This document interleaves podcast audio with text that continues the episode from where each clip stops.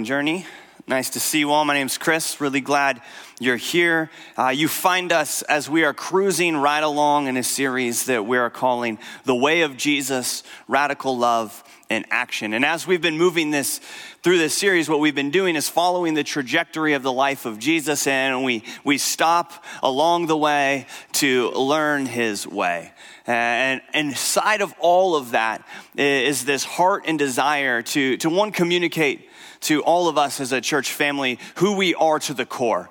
Like, who is Journey to the core? If you're a part of this family, who are we? What are we like? What do we do? Because our mission around here is to lead people to radical love in action like Jesus.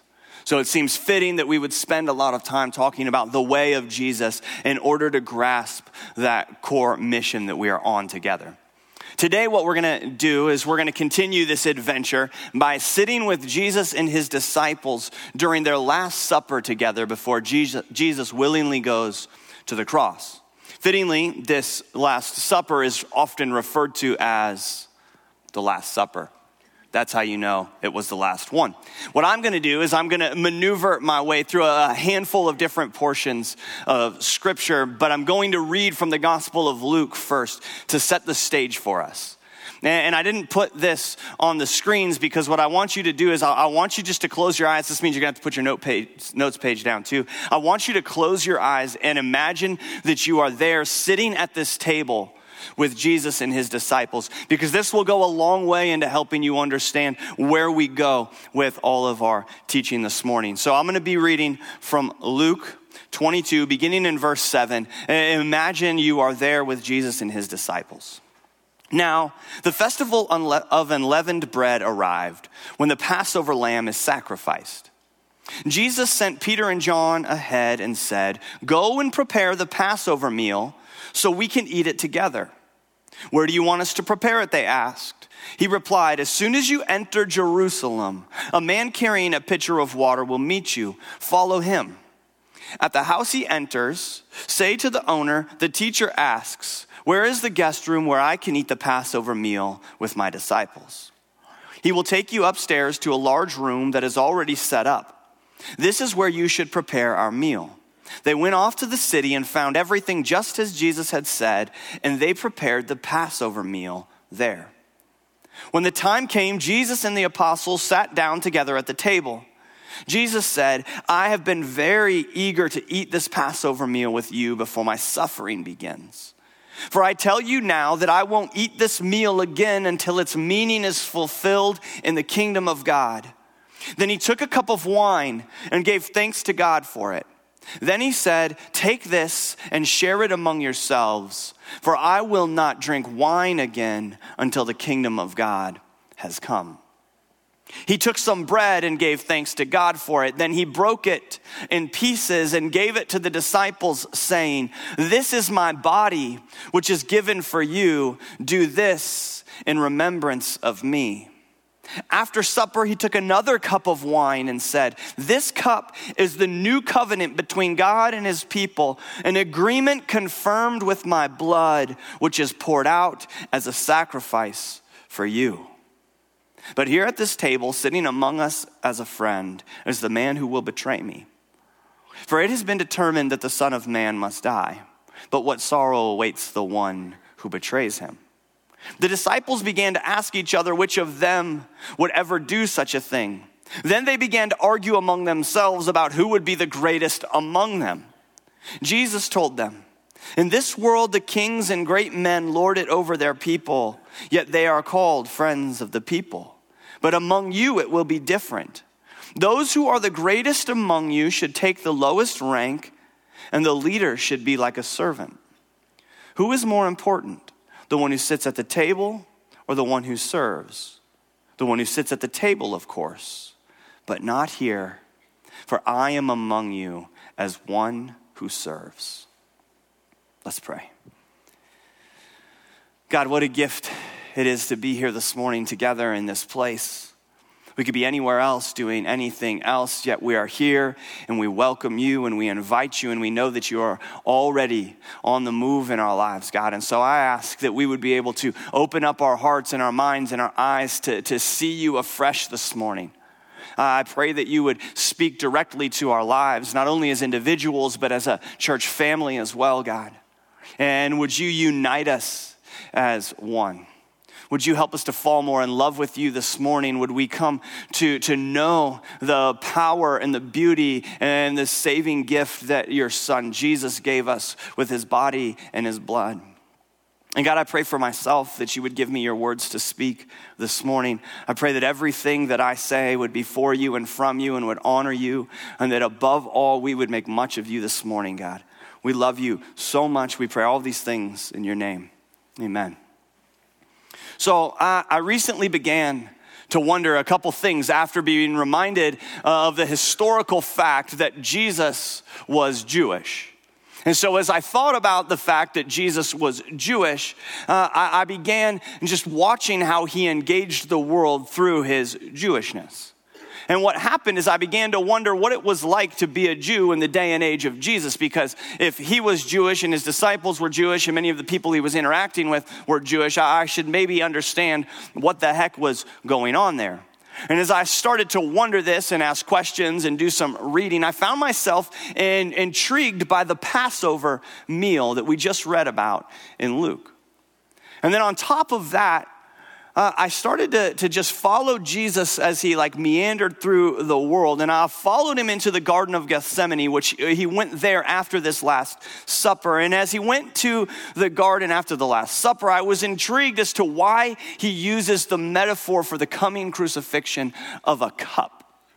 Why was it a cup? Why was he praying, Father, take this cup from me? And so per- perhaps you've never thought about either of these things, why Jesus prayed about the cup and whatever the Passover might be. Uh, and perhaps you still don't care even at this moment in time. That's fair. Okay, that's fair if you don't. My hope is that I can guide all of us into caring by opening our eyes to the powerful pieces of the Passover and the, the heart of service and sacrifice in the person of Jesus. All of this is going to connect in some way. So, to understand anything at all about this Last Supper, because perhaps if you've heard this before, you have a bunch of ideas about the Last Supper, but we've got to go even farther back to set the stage for all of this. We have to grasp the Jewish Passover meal. What was this? You'll notice from Luke 22 what we just read, right? We read this. Now the festival of unleavened bread arrived when the Passover lamb is sacrificed. Jesus sent Peter and John ahead and said, Go and prepare the Passover meal so we can eat it together. Right? Jesus is saying this is an important thing for us to do. After the Passover meal is prepared, then they gathered in what is often referred to as the upper room at this table to eat. And before they eat, Jesus says, I have been very eager to eat this Passover meal with you before my suffering begins. And so, again, to understand any of this, right? Because he just says it over and over again. We must answer the question what is this Passover meal, and why is Jesus eager to eat it with them? Jesus wants to have a Passover meal with his disciples. Why is that? And so, what's going to happen next is going to require you to stay with me all right, as, as I move through some details about the Passover meal and what it represents and what it means, because what's eventually going to happen is going to lead to the climax that will come into focus in a way that, that I would anticipate is unlike any way we've looked at it before. Okay, but you've got to make your way through me. We're going to like trudge through the details a little bit to get there. You up for that? Okay, six of you, great. And then those six, uh, hopefully the rest of us feed off of their engagement and we'll, we'll go from there. Here's, here's what we need to know. The, the Jewish people celebrated the memorial of the Passover of Egypt as the foremost of all feasts. This was like their jam. Okay? And so here's what happened. The Passover went like this. I'm gonna give us five steps. The, the first step was to choose an unblemished male lamb. And it's okay as I tell you the steps about the Jewish Passover if you start to make some connections to what Jesus was up to, okay? So the first step is to choose an unblemished male lamb. This lamb had to be perfect. Absolutely perfect. Step two was to sacrifice this lamb. And it was extremely important that not a single bone of the lamb be broken.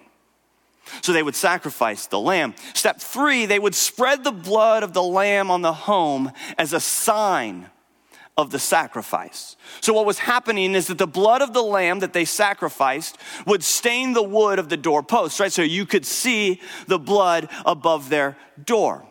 And ultimately, the Passover sacrifice, then, this lamb was all about the deliverance from death through the blood of the lamb.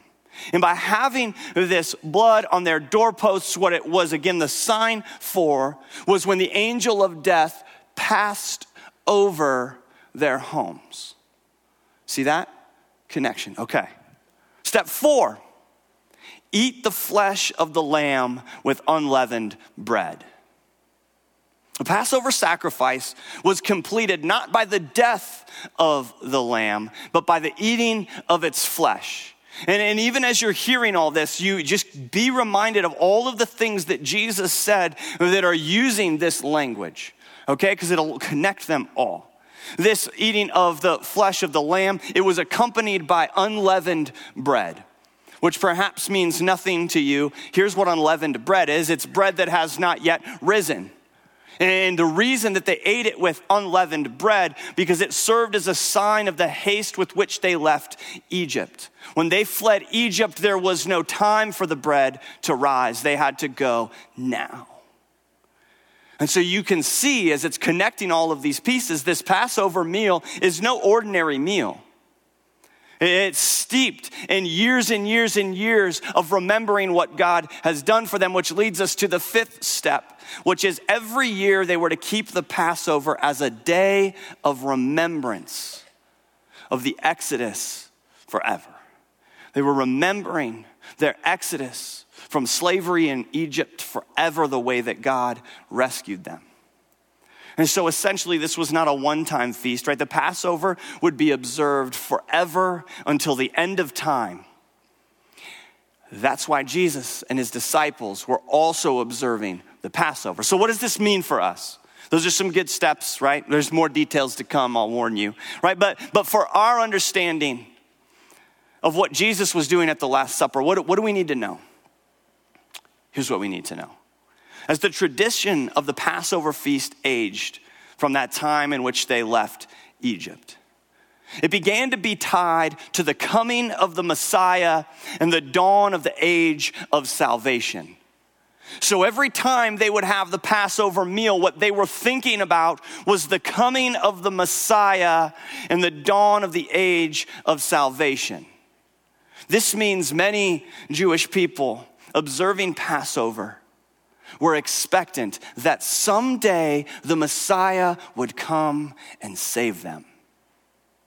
The Passover is looking forward to the deliverance of God's people. Right? The deliverance of God's people from Egypt is the prototype, and then the Messiah will come, and it will be the deliverance of all people, and the dawn of salvation will be there for everyone. It would have been believed that the Messiah comes on the Passover night. File that detail away. And God will redeem his people on the same night. This was a Jewish belief that had just many, many years before, had been formed for years and years and years. And so here's Jesus and his disciples eating it. So, what happened then? on the night that Jesus shared the Passover meal with his disciples, what happened during their Last Supper. Because the liturgy of the Passover meal, that is the plan that they followed at the, the Last Supper with Jesus, shared some similarities, but some striking differences with the traditional Jewish Passover feast. And so, if you don't know where it came from and you don't know the similarities, then the, the differences won't stand out as much to you either, unless, of course, you have Jewish heritage, then you might know this. But here's the similarities the similarities between the historical Jewish Passover feast and the Last Supper that Jesus had with his disciples. Here's, here it is Jesus celebrated the Passover supper at night. That's important. It was at night. It says it in all the gospel accounts. It's when the very night the sacrificed lambs would be eaten. The gospel writers go to great lengths to stress that Jesus and his disciples were observant Jews as they kept the Passover feast the night before he died. It's also similar in that they celebrated in Jerusalem. that at that time was where the Passover feast was to be had. You would go to Jerusalem. It's why Jesus sent his disciples ahead to Jerusalem instead of having the meal in Bethany where they were at that time.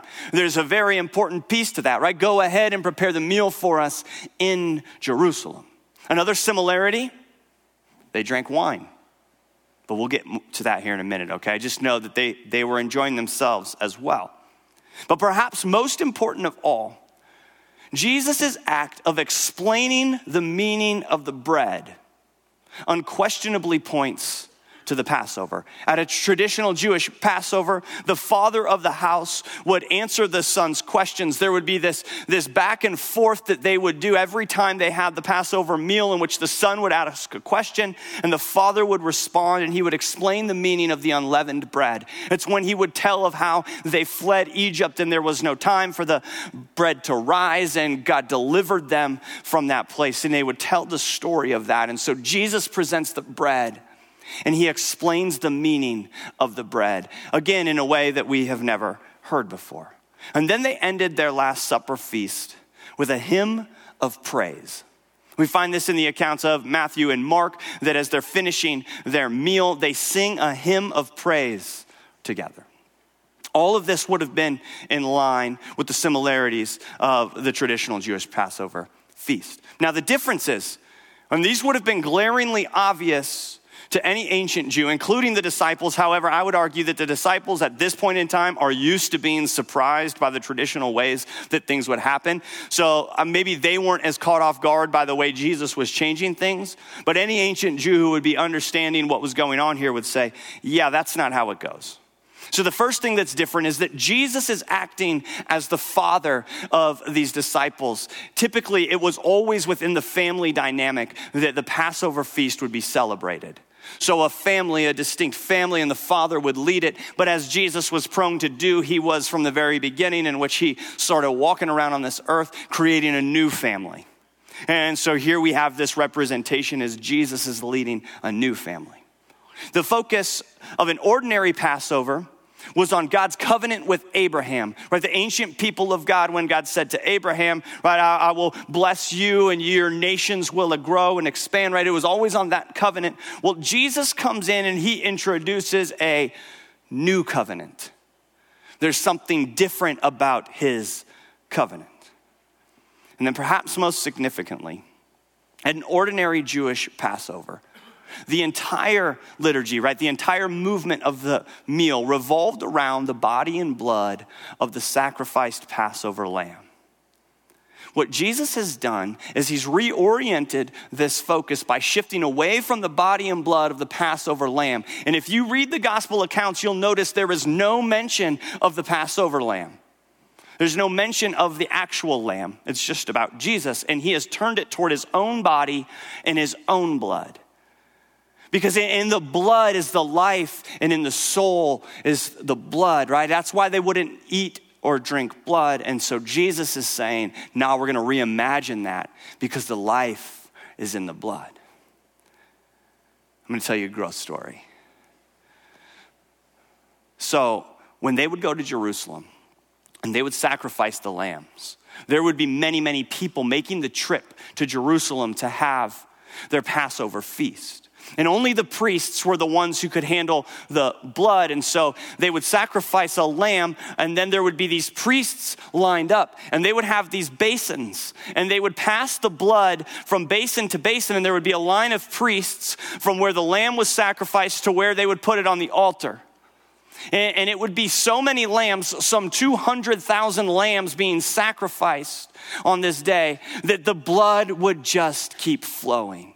And so they had teams of priests. Team one, okay, they can't possibly pass any more blood down. Team two comes in, and those priests pass it down. You have to do your best without passing out to imagine the massive amount of blood that was flowing. Not that it was crazy or disgusting or gross, but that it was the picture of redemption. There is, there is something so connected to Jesus' Jewishness and his experience of the blood of the Lamb on every day of Passover to the things that he's saying about his own blood. The imagery would not be lost on his original listeners. They would connect to all of the blood. So Jesus is saying, in all of this. I am the new Passover lamb of the new Exodus, the new deliverance. This is the Passover of the Messiah, and I am the new sacrifice. He's saying that. That's a big deal. So let's go back and look at where we started in Luke 22. I'm going to read you verses 14 through 20 again. And what, what's going to happen now, you have a different understanding, hopefully, of the Passover. And I want you to, to hear these words using your new understanding of this. And I want you to place yourself at the table again with some of the backstory in your heart and soul. Listen to this. When the time came, Jesus and the apostles sat down together at the table. Jesus said, I have been very eager to eat this Passover meal with you before my suffering begins. For I tell you now that I won't eat this meal again until its meaning is fulfilled in the kingdom of God. Then he took a cup of wine and gave thanks to God for it. Then he said, Take this and share it among yourselves, for I will not drink wine again until the kingdom of God has come. He took some bread and gave thanks to God for it. Then he broke it in pieces and gave it to the disciples, saying, This is my body, which is given for you. Do this in remembrance of me. After supper, he took another cup of wine and said, This cup is the new covenant between God and his people, an agreement confirmed with my blood, which is poured out as a sacrifice for you. See what he's doing there.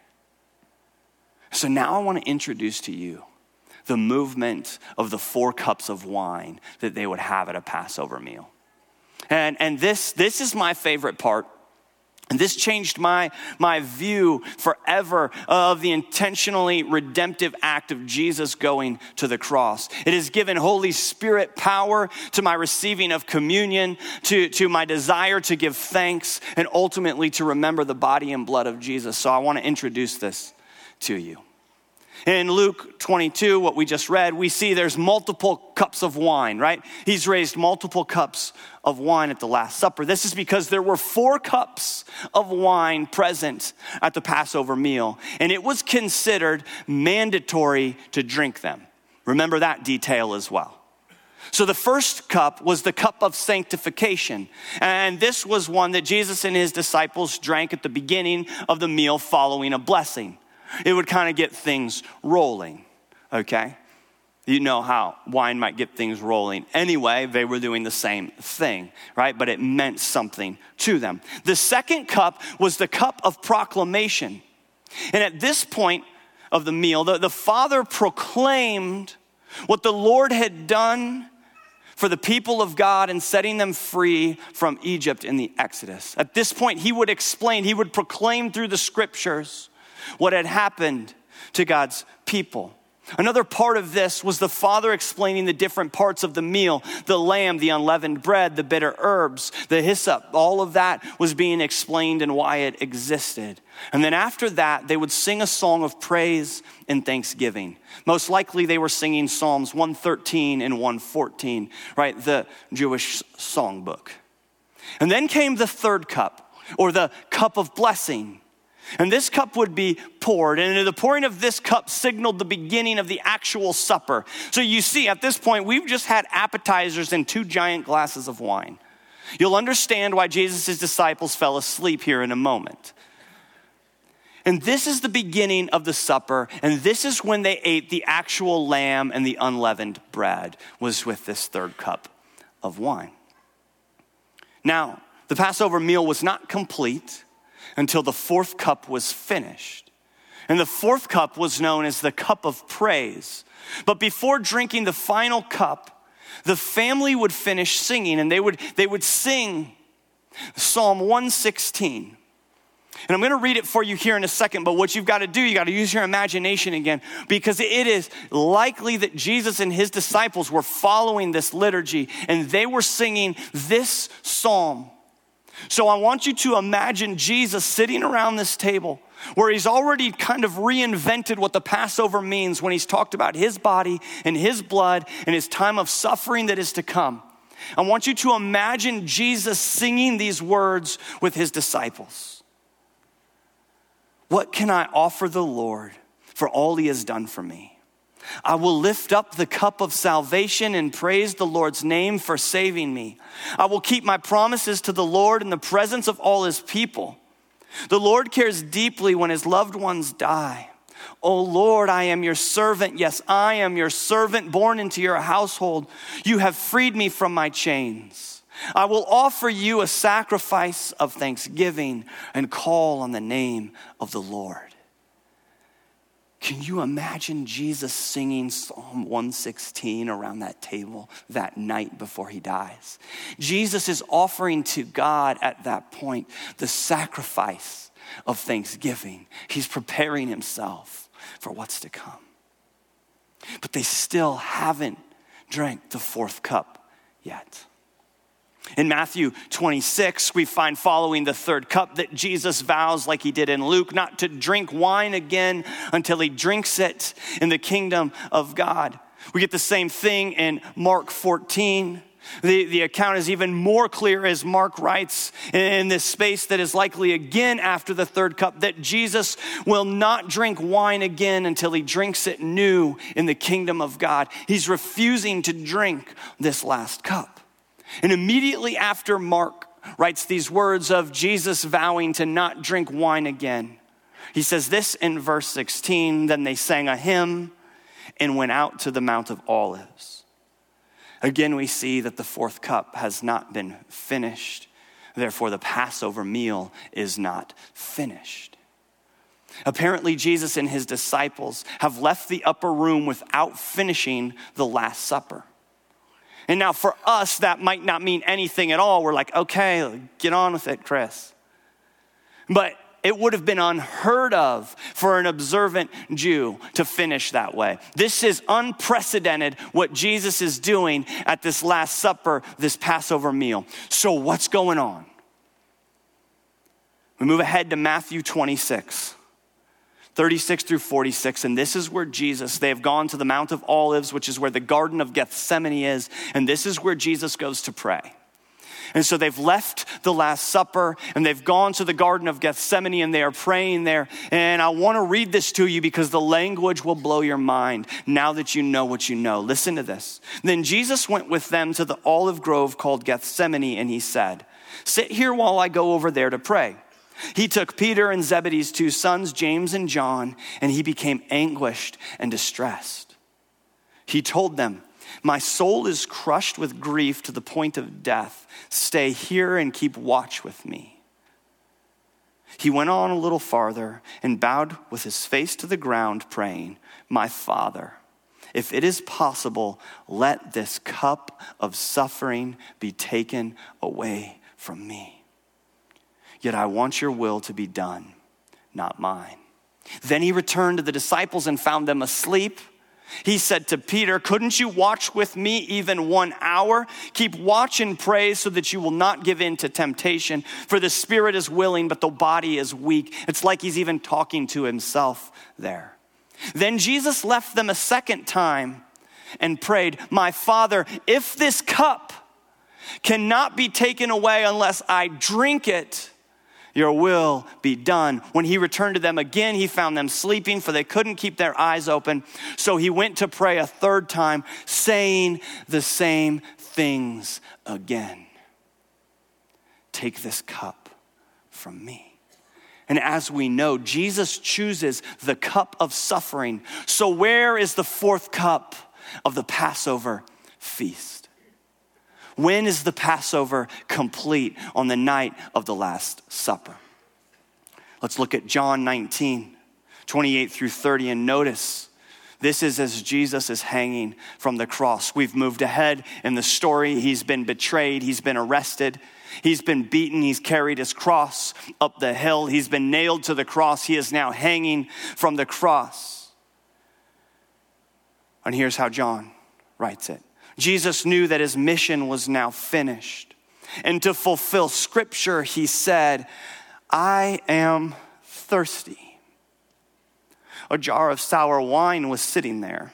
So they soaked a sponge in it, put it on a hyssop branch, and held it up to his lips. When Jesus had tasted it, he said, It is finished. Then he bowed his head and gave up his spirit. On the cross, Jesus requests a drink of wine, tastes it, and says, It is finished. And now, too, the Passover meal is complete. Jesus extended his last Passover meal to include his own suffering and death. And this is why we refer to the crucifixion as a sacrifice, because it's all tied together. The ultimate sacrifice and the new Passover. For in the death of Jesus, we are now delivered and saved. Let's take a moment of reflection here. I just want you to have a space to be quiet and still. I don't know what this might mean to you or what's going on in your head or your heart right now, but let's give Jesus the last word in all of this with our silence and stillness. And so take a, a few moments for our eyes to be opened, our hearts softened, and our lives healed. And as you pray, sit for a moment and then I'll pray us out after that.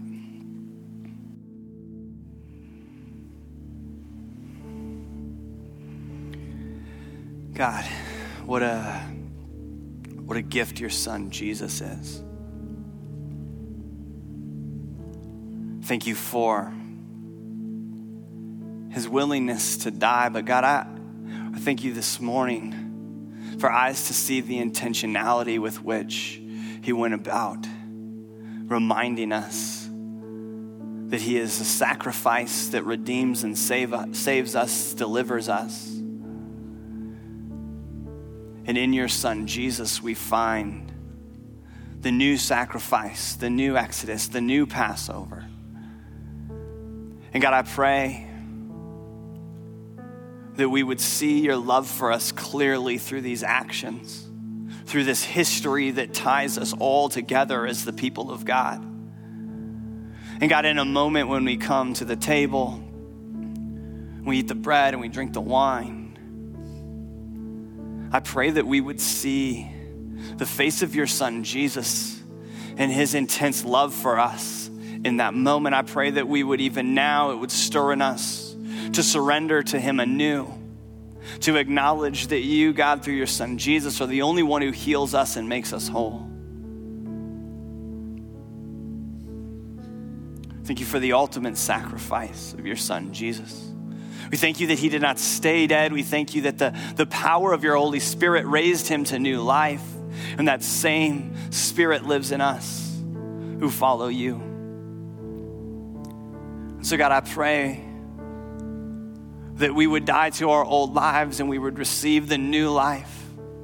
And that that's the life we would go and live from in our homes, in our communities, in our workplaces, in our families jobs, schools, whatever it might be. We love you so much. We thank you for the gift of your son, Jesus, and we pray all of these things in his name. Amen. Thanks for listening. We hope this time has allowed you to dig out more of who God has made you to be. If you made some kind of spiritual decision today and are interested in what's next, we'd love to connect with you. For more information or to get in touch, please visit journeyweb.net. If you're interested in supporting our ministry, you can give online at journeyweb.net slash give. Thanks.